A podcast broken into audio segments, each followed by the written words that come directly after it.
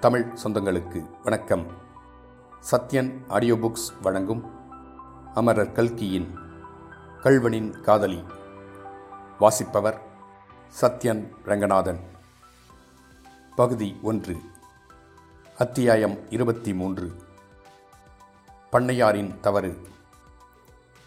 கல்யாணியின் கல்யாணத்தன்று திருமாங்கல்ய தாரணம் ஆனதும் அவள் மூச்சையாகி விழுந்தாள் என்று சொல்லிவிட்டு பிறகு அவளை நாம் கவனியாமலே விட்டுவிட்டோம்.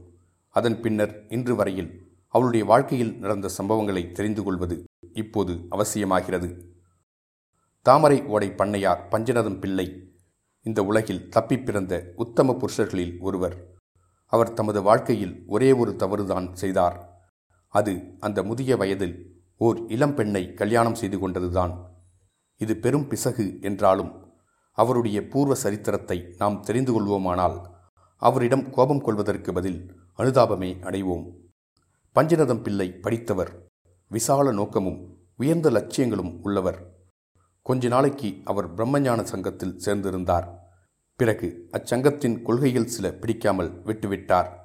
தேசிய இயக்கத்திலே கூட அவருக்கு ஒரு சமயம் சிரத்தை இருந்தது. ஆனால் அந்த இயக்கம் ரொம்ப தீவிரமாகி சட்டம் மறுத்தல் சிறைக்குச் செல்லுதல் என்றெல்லாம் ஏற்பட்டபோது இது நமக்கு கட்டி வராது என்று ஒதுங்கிவிட்டார். ஒரே ஒரு தடவை அவர் ஜில்லா போர்டு தேர்தலில் நின்று ஜெயித்து அங்கத்தினர் ஆனார். ஆனால் ஒரு வருஷ அனுபவத்திலே அதிலே நடந்த அக்கிரமங்களையும் ஊழல்களையும் சகிக்க முடியாதவராய் ராஜினாமா கொடுத்து விட்டார். சொந்த வாழ்க்கையில் அவருடைய நடத்தை மாசற்றதாய் அப்பழுக்கு சொல்ல இடமற்றதாய் இருந்தது. லக்ஷ்மணனை பற்றி சொல்லியிருக்கிறதே ராமாயணத்தில். சீதாதேவியின் பாதங்களையன்றி அவளுடைய திருமேனியை அவன் பார்த்ததே இல்லை என்று. அம்மாதிரியே பரஸ்திரீகளை நான் கண்ணெடுத்தும் பார்த்தது இல்லை என்று அவர் உண்மையுடன் சொல்லிக்கொள்ளக்கூடியவராயிருந்தார் அவருடைய மாசற்ற வாழ்க்கைக்கு பன்மடங்கு பெருமையளிக்கக்கூடியதான இன்னொரு முக்கியமான விஷயத்தை குறிப்பிட வேண்டும். பணக்கார குடும்பங்களில் சாதாரணமாய் நடப்பது போல் அவருக்கு சின்ன வயதிலேயே கல்யாணம் ஆயிற்று. அந்த கல்யாணம் அவருடைய வாழ்க்கையின் பெரிய துர்பாக்கியமாக ஏற்பட்டது. இரண்டு மூன்று குழந்தைகள் பிறந்து செத்துப்போன பின்னர் அவருடைய மனைவியை மனுஷியர்களுக்கு வரக்கூடிய வியாதிகளுக்குள்ளே மிக கொடியதான வியாதி பீடித்தது. அவளுக்கு சித்தப்பிரம்மை ஏற்பட்டது. சுமார் இருபது வருஷ காலம் அந்த பைத்தியத்துடன் அவர் வாழ்க்கை நடத்தினார்.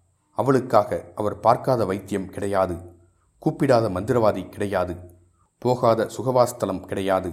சில சமயம் அவளுக்கு பிரம்மை சுமாராயிருக்கும்.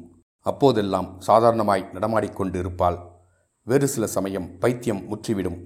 சங்கிலி போட்டு கட்டி அறையில் அடைத்து வைக்க வேண்டியதாயிருக்கும். இம்மாதிரி சமயங்களில் பஞ்சநதம் பிள்ளையை தவிர வேறு யாரும் அவள் சமீபம் போக முடியாது. இன்னும் சில சமயம் அவள் பிரம்மகத்தி பிடித்தவளைப் போல் சிவனே என்று உட்கார்ந்திருப்பாள். அப்போதெல்லாம் பஞ்சநதம் பிள்ளைதான் அவளுக்கு வேண்டிய சிருஷைகளையெல்லாம் செய்தாக வேண்டும்.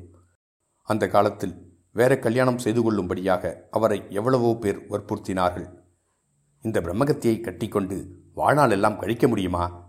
என்றார்கள். இவ்வளவு சொத்தையும் ஆள்வதற்கு சந்ததி வேண்டாமா?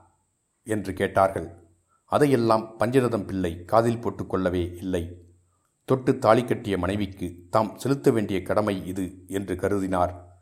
சில சமயம் அவர் வருங்காலத்தை பற்றி எண்ணி கவலைப்படுவதுண்டு. தமது மனைவிக்கு முன்னால் தாம் காலஞ்செல்ல நேர்ந்தால் அவளுடைய கதி என்னாகும்? என்று எண்ணி பெருமூச்சு விடுவார். சுவாமி இவள் எத்தனை காலம் இப்படி கஷ்டப்படுவாள்? இவ்வளவு போதாதா? இவளுடைய துன்பங்களுக்கு முடிவு உண்டு பண்ணக்கூடாதா? என்று சில சமயம் பிரார்த்திப்பார். கடைசியாக அவருடைய பிரார்த்தனை நிறைவேறிற்று.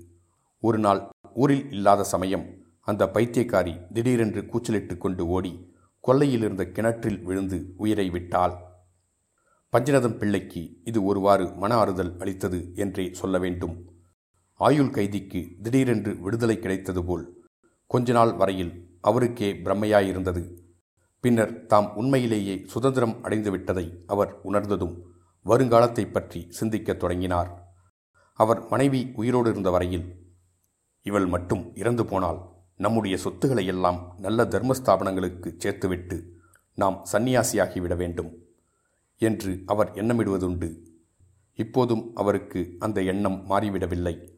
புதிதாய் கிடைத்த சுதந்திரத்தை இன்னும் கொஞ்ச நாள் அனுபவிக்க வேண்டும் என்ற ஆசையினால் சந்நியாச வாசத்தை தள்ளி போட்டுக் கொண்டிருந்தார். ஆனாலும் தேசத்தில் உள்ள முக்கியமான தர்ம ஸ்தாபனங்கள் சந்நியாசி மடங்கள் இவற்றையெல்லாம் பற்றி அவர் விசாரிக்கவும் விவரங்கள் சேமிக்கவும் தொடங்கினார். இந்த மாதிரி நிலைமையில்தான் பஞ்சநதம் பிள்ளை கல்யாணியை பார்க்கவும் அவளுடைய குதூகலமான சிரிப்பின் ஒளியை கேட்கவும் நேர்ந்தது. உடனே அவருடைய வாழ்க்கை நோக்கம் முழுவதும் அடியோடு மாறிப்போய்விட்டது.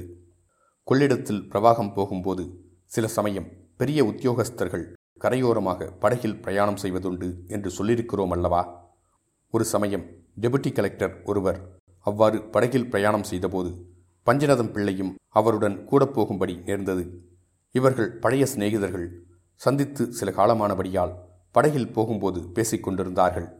வழியில் பூங்குளம் கிராமத்து ஸ்நானத்துறையண்டை படகு சென்றபோது துறையில் இரண்டு இளம் பெண்கள் குளித்துக் கொண்டிருப்பதையும் அவர்கள் ஒருவர் மேல் ஒருவர் ஜலத்தை வாரி இறைத்து கொண்டு சிரித்து விளையாடுவதையும் அவர்கள் கண்டார்கள்.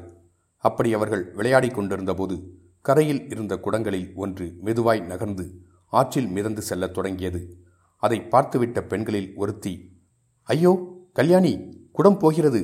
எடு எடு. என்றாள். கல்யாணி நீதான் எடேன்? என்று சொல்லி ஜலத்தை வேகமாய் மோதவும் குடம் இன்னும் ஆழத்திற்கு போய்விட்டது.